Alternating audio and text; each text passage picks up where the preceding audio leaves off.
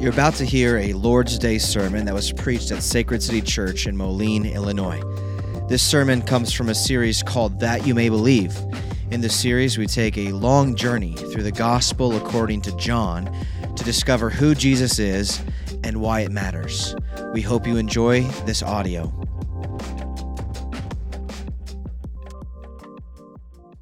Hear the word of the Lord from John 2 23 through 25. Now, when he was in Jerusalem at the Passover feast, many believed in his name when they saw the signs that he was doing.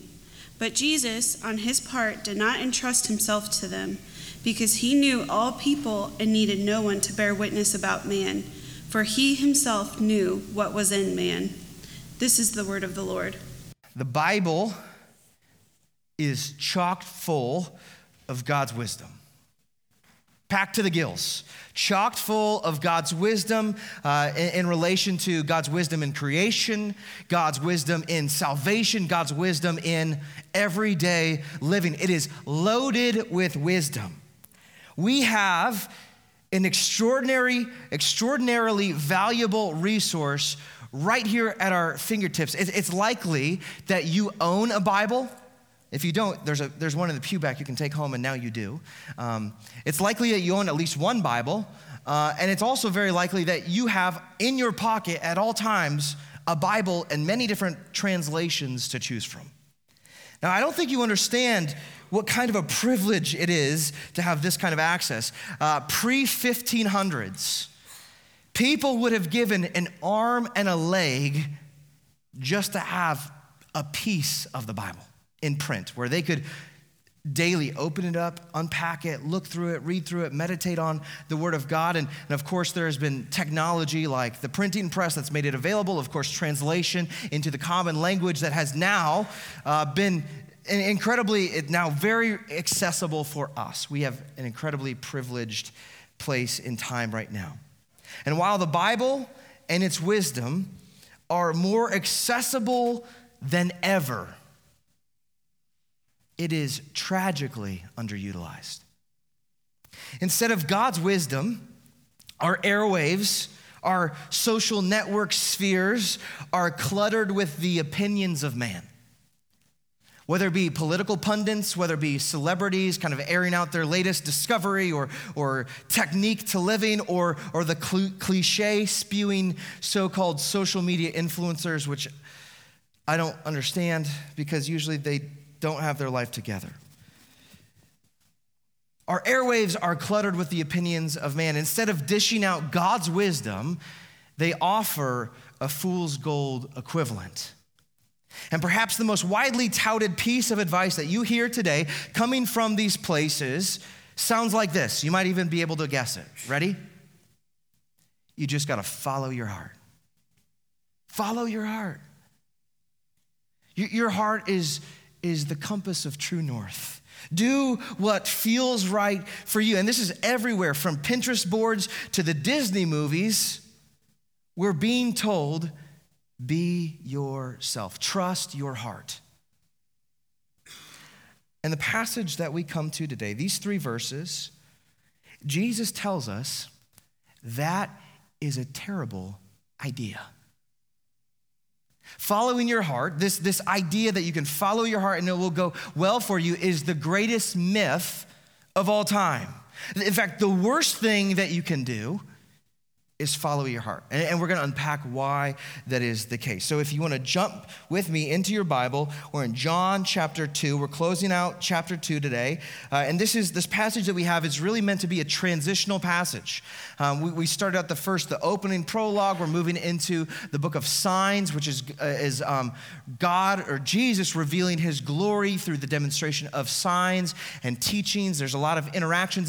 In fact, this these verses right here are, are meant to be transitional in the fact that when Jesus goes to interact with Nicodemus, which we'll see here in chapter 3, when Jesus goes to speak to the woman at the well in John chapter 5, this is, helps us understand why Jesus says the things that he does. And, and in this transitional phase, uh, this passage, it, it, also helps us uh, to, to understand what Jesus is seeing. Now, as we've studied John's gospel, um, I've, I've started out talking about this that the whole point of the gospel of John is to bear witness to who Jesus is so that people would see him with the eyes of faith and believe in his name and have life everlasting. This is the whole point that you would see Jesus, that you would know Jesus, you would believe in him and have life. Now, up to this point in John's gospel, and I said we're only two chapters in, up to this point, you could do, deduce that there are really only two types of people in the world. The first category of people, the first type of person, are those who believe in Jesus, those who, who see and believe, those who are for Jesus, those who are wearing Team Jesus jerseys. Right? Those are the first category. And on the other hand, you have another category of people who, who don't believe in Jesus. And not only do they not believe in Jesus, but they're adversaries of Jesus. They are uh, against Jesus. There's enmity between them and Jesus. Now, if these are the two categories, and we were left to identify which category we ourselves are to fall into, um, it would seem relatively clear cut, I think. I think for most of us, it would be obvious that we're on Team Jesus, right? Um, maybe you grew up in the church or you've been baptized, you, you read your Bible daily, um, you, have had a, a, conversion experience of some time. In fact, you're, you're here in the room in a church, a Jesus preaching church right now. So you can say the evidence is stacked up in my favor that I am on Team Jesus. And as we enter into verse 23, uh, we see people who would probably have said the same exact thing. They would say, Well, I'm here. I, I, have seen Jesus. I, I believe in Jesus. In fact, it says that there are many people. Here, look at verse 23. Uh, now, when Jesus was in, in, Jerusalem at the Passover, listen, here they are. Many believed in his name when they saw the signs that he was doing. And so you have people here who have seen Jesus perform his signs, his miracles, and they believed in his name. And, and we read this and we think, great.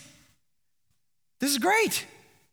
People are seeing, they're believing, turning to Christ. They're, they're going from unbelief to belief. This is a great thing, team. Jesus is growing, Jesus is catching on. This is fantastic. But as you keep reading into verse 24, it tells us that Jesus is actually skeptical of them.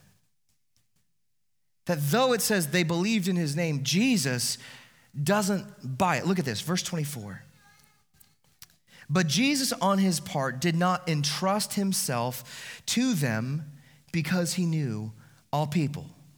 Now, what this is literally saying, if you break down the Greek that we see here, it literally says that these people, these many people, believed in Jesus, but Jesus doesn't believe them. That there's something about their faith that doesn't quite compute, that doesn't register as true belief. And so Jesus looks at them skeptically. Now, this is confounding to us. This is something that makes us scratch our head um, and wonder what in the world is going on here because our, our, the perception that many people have today is that Jesus is just, there's a really low bar uh, to come to Jesus. There's a really, really low bar. All it takes, uh, Jesus takes anybody and everybody who comes, and, and all it takes is any kind of degree of belief that would be sufficient to be considered part of Jesus' family. But here in this verse, we see this isn't the case. Now we're being introduced to a third category of people. Right? So on the one hand, you got true believers.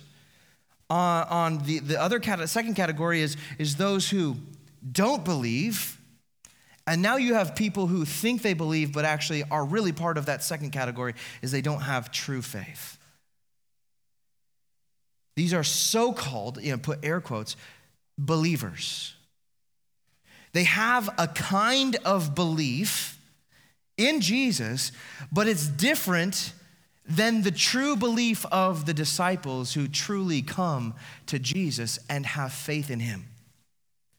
These are the people who think themselves to be in category one, but are in reality part of category two. They don't have true belief, they are unbelievers. Now, this is something that it can feel discombobulating to us and wonder is this right? Is this true? Like, are you, are you sure you're reading this passage right? And, and I, yeah. And in fact, uh, let me take you to, to a place where Jesus says this himself. In, in Jesus' most famous sermon ever, Jesus says something very, very similar. In Matthew chapter 7, verses 21 through uh, 23, it says, Not everybody who says to me, Lord, Lord, will enter the kingdom of heaven but the one who does the will of my Father who is in heaven. On that day, many will say to me, Lord, Lord, do we not prophesy in your name and cast out demons in your name and, do not many do mighty works in your name? Then I will declare to them, I never knew you. Depart from me, you workers of lawlessness.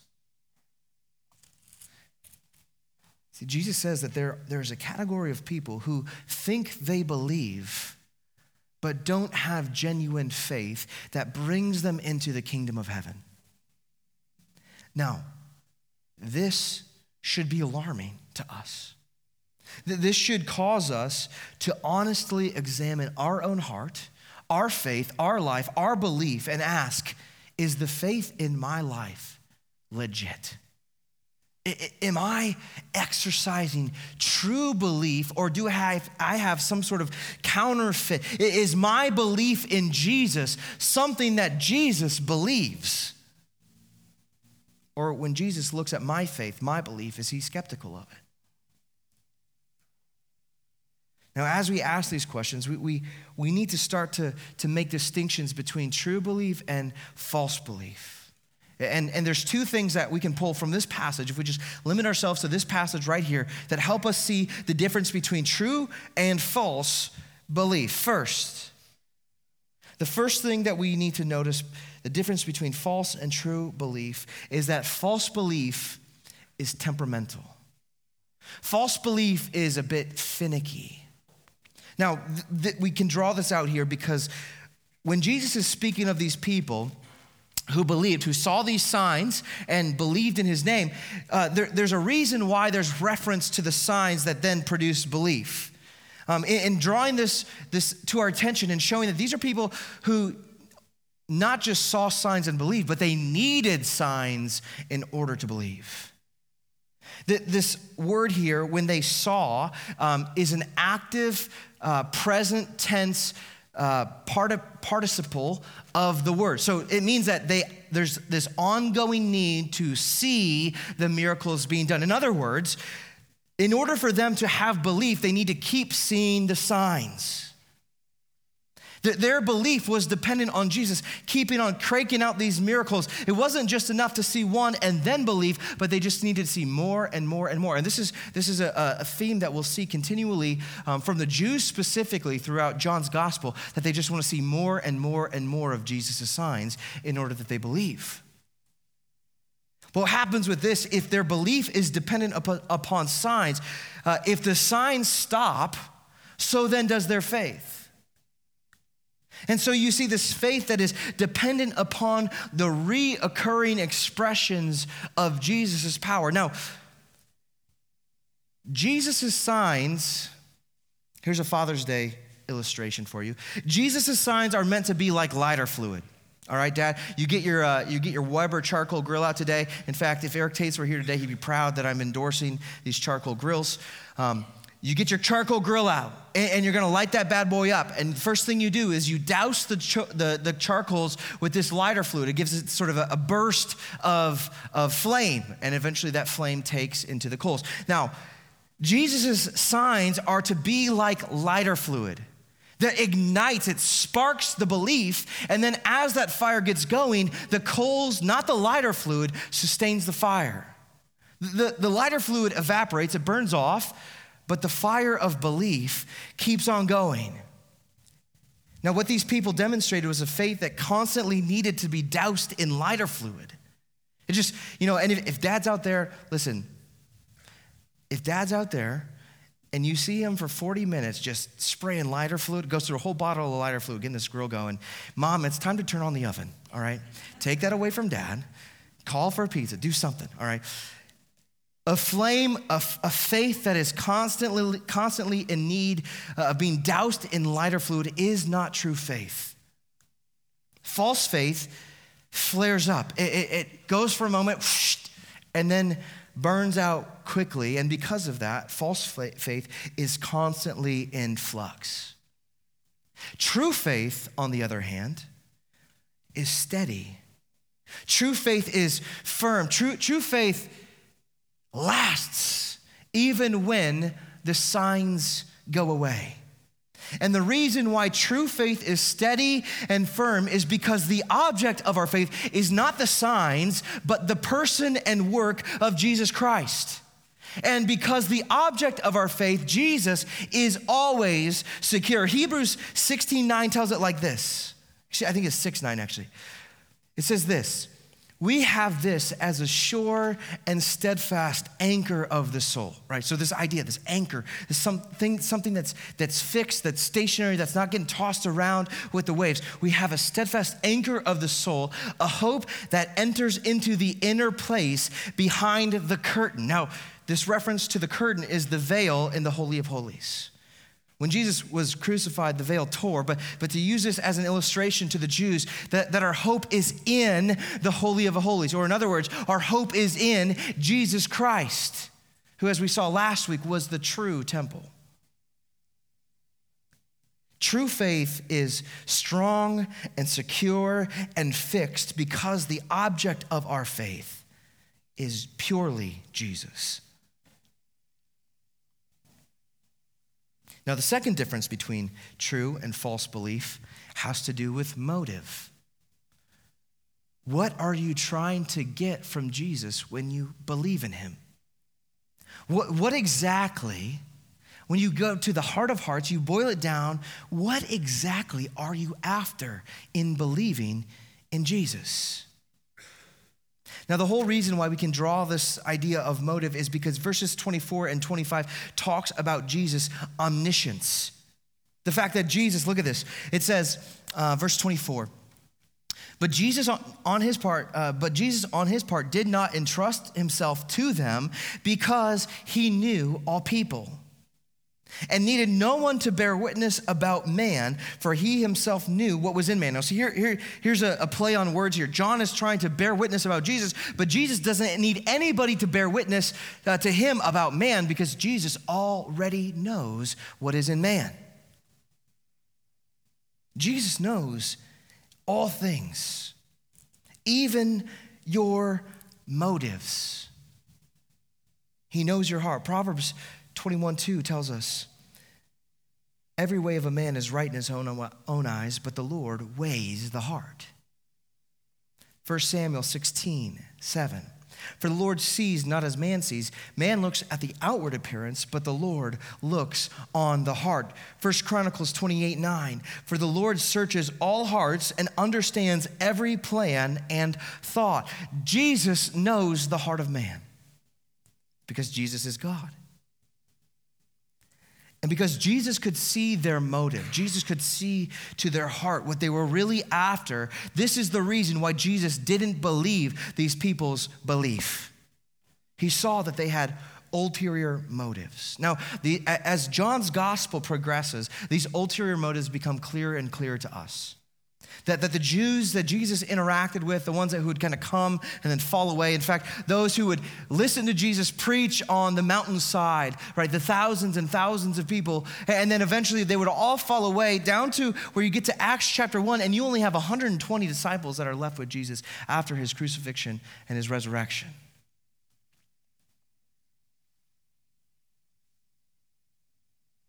These people who fell away had ulterior motives. They are trying to use Jesus as a means to their own end. They're trying to leverage Jesus' power to achieve their mission. And for the Jews at this time, it was Israel's political freedom. They had been oppressed by Roman rulers, they'd been subjected to unfair treatment. And what they were looking for from the Messiah, from God, from, from Jesus, they saw his power, his ability, his demonstration through miracles that he might actually be able to do something about this predicament, that he might be able to lead us into freedom. And so they want to use Jesus' power to achieve their own goals. Now, the same thing happens a lot today, where you have people who are treating Jesus as a blessing vending machine. That, that you put in, the idea is you put in a, a little bit of faith, put a, a quarter's worth of faith, and you'll get something back. health, wealth, prosperity, success. And, and uh, prosperity gospel preachers, you, you, hear this stuff all the time. They, they, they, they play on this. They say, the next great thing is on the horizon for you. It's right around the corner. All you got to do is believe in Jesus and believe in yourself. Right? This idea of put in to get out. And what this reveals is you're coming to Jesus not to get Jesus himself, but to get something else from him. The motive of true belief, the desire of true belief, the thing that true belief wants more than anything in the world is God Himself. True belief, at its core, desires to be in relationship with God. Not all the cool things that God can give you, and God does give cool things. God blesses us tremendously. Every good thing comes from God, and we are to praise God when He blesses us with these things. But if you're coming to God for the blessings instead of God Himself, that is not genuine faith. True faith wants God Himself. Now, all the blessings and stuff, it's nice, it's cool. I mean, even heaven itself, heaven is a great place, but if God's not there and you are okay with that, then that's not true belief. Because it's nothing if you gain the whole world, if you get everything you want and you lose your soul. It's of no gain for you to have every blessing but not have relationship with God. Now, Moses demonstrates this reality in, in uh, Exodus 33. Um, God says to Moses, they, the, the, Israelites had been sinful and, and the relationship between God and Israel had been fractured. And, and God sort of caves to Moses and says, Listen, um, if you guys really want this promised land, I'm willing to give it to you. The, the land flowing with milk and honey, all the things that you want, wealth, success, um, this, this prosperous land, I'm willing to let you have it, but I'm not going to go with you. You can have all the stuff, but you don't get relationship with me. You don't get me in your midst. And Moses, in, in probably one of his most genius moments, says to God, If you don't go with us, we don't want to go. What's the point of having the promised land if our God who delivers is not there with us? And in this, you see an expression of true belief, this true motive of faith to be with God. Nothing else matters. What we want is God Himself, to be in His presence. Now, if the motive for your belief is to get something other than Jesus, you are breaking the third commandment. If you're trying to get something out of Jesus, you are taking the Lord's name in vain. And to do something like that is deceitful. It's, it's an attempt to gain something, uh, to get something through dishonest gain, by, by lip service, by, okay, yeah, I, I, I say this to get that thing. And what happens is you are hijacking Jesus to serve your own goals. Your, your ulterior motives in coming to Jesus are being revealed. And, and this is uh, shameful. This is embarrassing to, to have our heart sort of exposed like this, to have the ugliness and the wickedness of your heart revealed for what it is, that you would use Jesus to get something else. Now, if you're familiar with your Bible, this shouldn't be um, all too shocking. Um, in fact, every, every week that we come together, we, we do, as a church, confess the vileness of our hearts, that, that our, our hearts are wicked. And this is something that Jeremiah 17, uh, verses 9 and 10 testifies about. It says this about your heart The heart is deceitful above, above all things and desperately sick. Who, who can understand it? I, the Lord, search the heart and test the mind to give every man according to his ways, according to the fruit of his hands. Jeremiah 17 says something about your heart that can be hard to swallow. That your heart is jacked up. And Jesus knows it. This is, this is one of the scary things. Um, Jesus knows your heart better than you know your heart. Uh, you might be able to fool your friends or your spouse, can even fool yourself. But Jesus can see through the veneer and see right down to the core of your heart. And what scripture testifies to is that from birth, our hearts are bent toward evil. From birth, we desire things that God is repulsed by.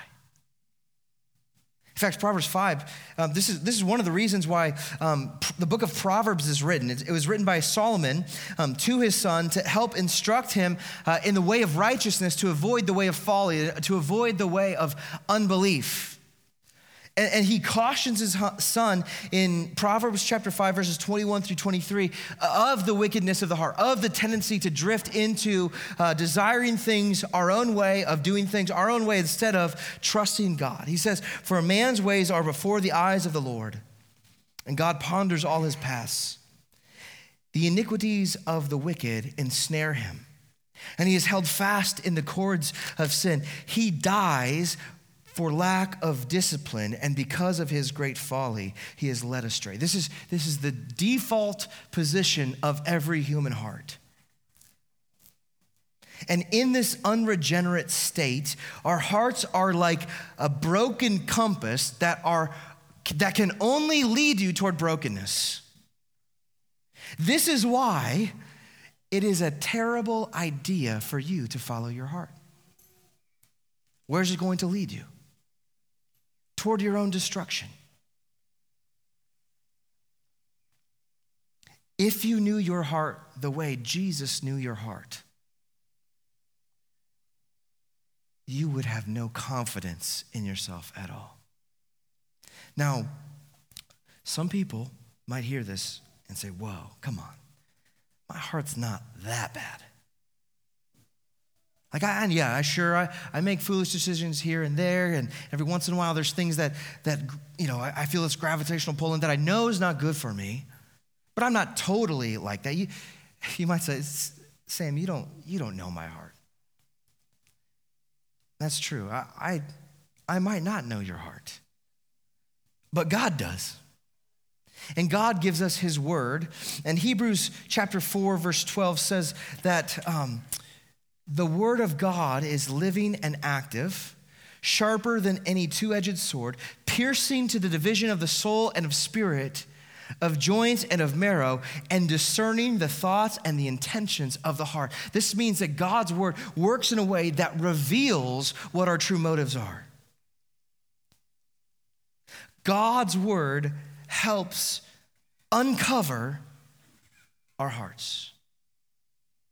And when we see our hearts as illuminated by the Word of God, we see that it's absolute folly to trust in it. Now, this idea to stop trusting in your heart, to stop relying on your own intuition, your own gut, can be a very um, scary concept. Because what you're thinking is that if I were to stop relying on my heart, if I were to, like, if my heart is really the compass that points to true north, if that's my thought, and I stop listening to my heart, it's like gravity va- vanishes in my life. It's like to, to not trust my heart then creates all kinds of instability. It, it, it takes away what I have found to be reliable in my life. But here's where the paradox is if you are trusting in yourself, if you're relying upon your heart, the only thing that it will create in your life is insecurity. Because if the heart is deceitful, if it's unsteady, it will create unsteady paths for you. And so it's only when you learn to doubt yourself, to be skeptical of your own heart, and instead of trusting yourself, you transfer your trust onto Jesus in his entirety it's only then you will find security. In fact, Jesus is the only place where you can find the stability that you are looking for in your life. Every other world religion, uh, even the secular humanistic culture, panders toward the religion of self trust. Either by explicitly saying, just follow your heart, or in many other cases, it, it says, Here, here's some principles for you to build your life on. Now go and do that. Right? Just, just put your head down, go do these things, and, and the process will work out. Right? You by your, your determination, it'll work itself out. Will you'll, you'll get to where you want to go. But Christianity is entirely different. In Christianity, there, there is no place for self trust. It says, because you cannot apply these principles to live wisely, because you cannot do things in your own strength, because your heart really is unreliable and creates sinking sand for your life. Because you can't, Jesus did. See, this is what Christianity says.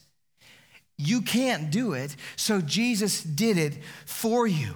That Jesus took salvation out of your hands, and what you do now is you rely on Him in His entirety.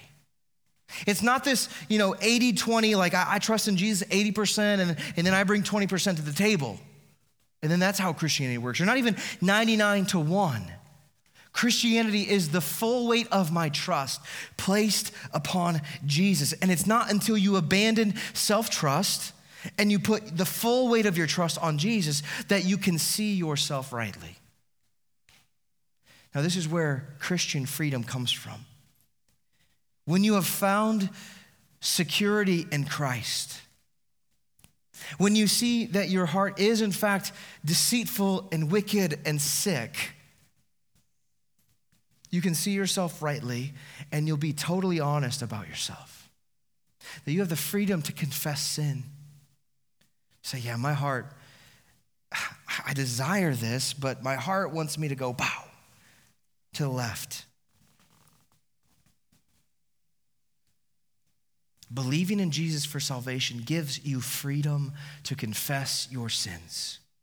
Knowing that Jesus has paid the full price for your guilt and for your shame, that he has justified you before the Father. This is what Paul speaks of in Romans chapter 4 when he says, And to the one who does not work, so the one who does not rely on self for salvation, but instead believes in him who justifies the ungodly, that is Jesus, his faith is counted as righteousness.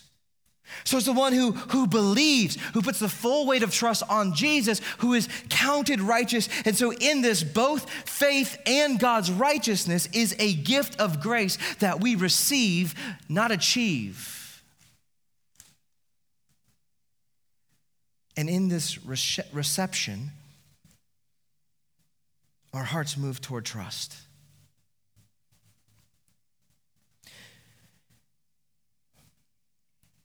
As we've been justified by faith in Christ, as our sin is dealt with, as we're moved from genuine faith, from moved from unbelief to true faith, Jesus gives us a new heart. Jesus gives us a new heart with new desires. The, the Spirit of God comes into the heart of every believer and straightens things out. So then, our chief desire becomes Jesus.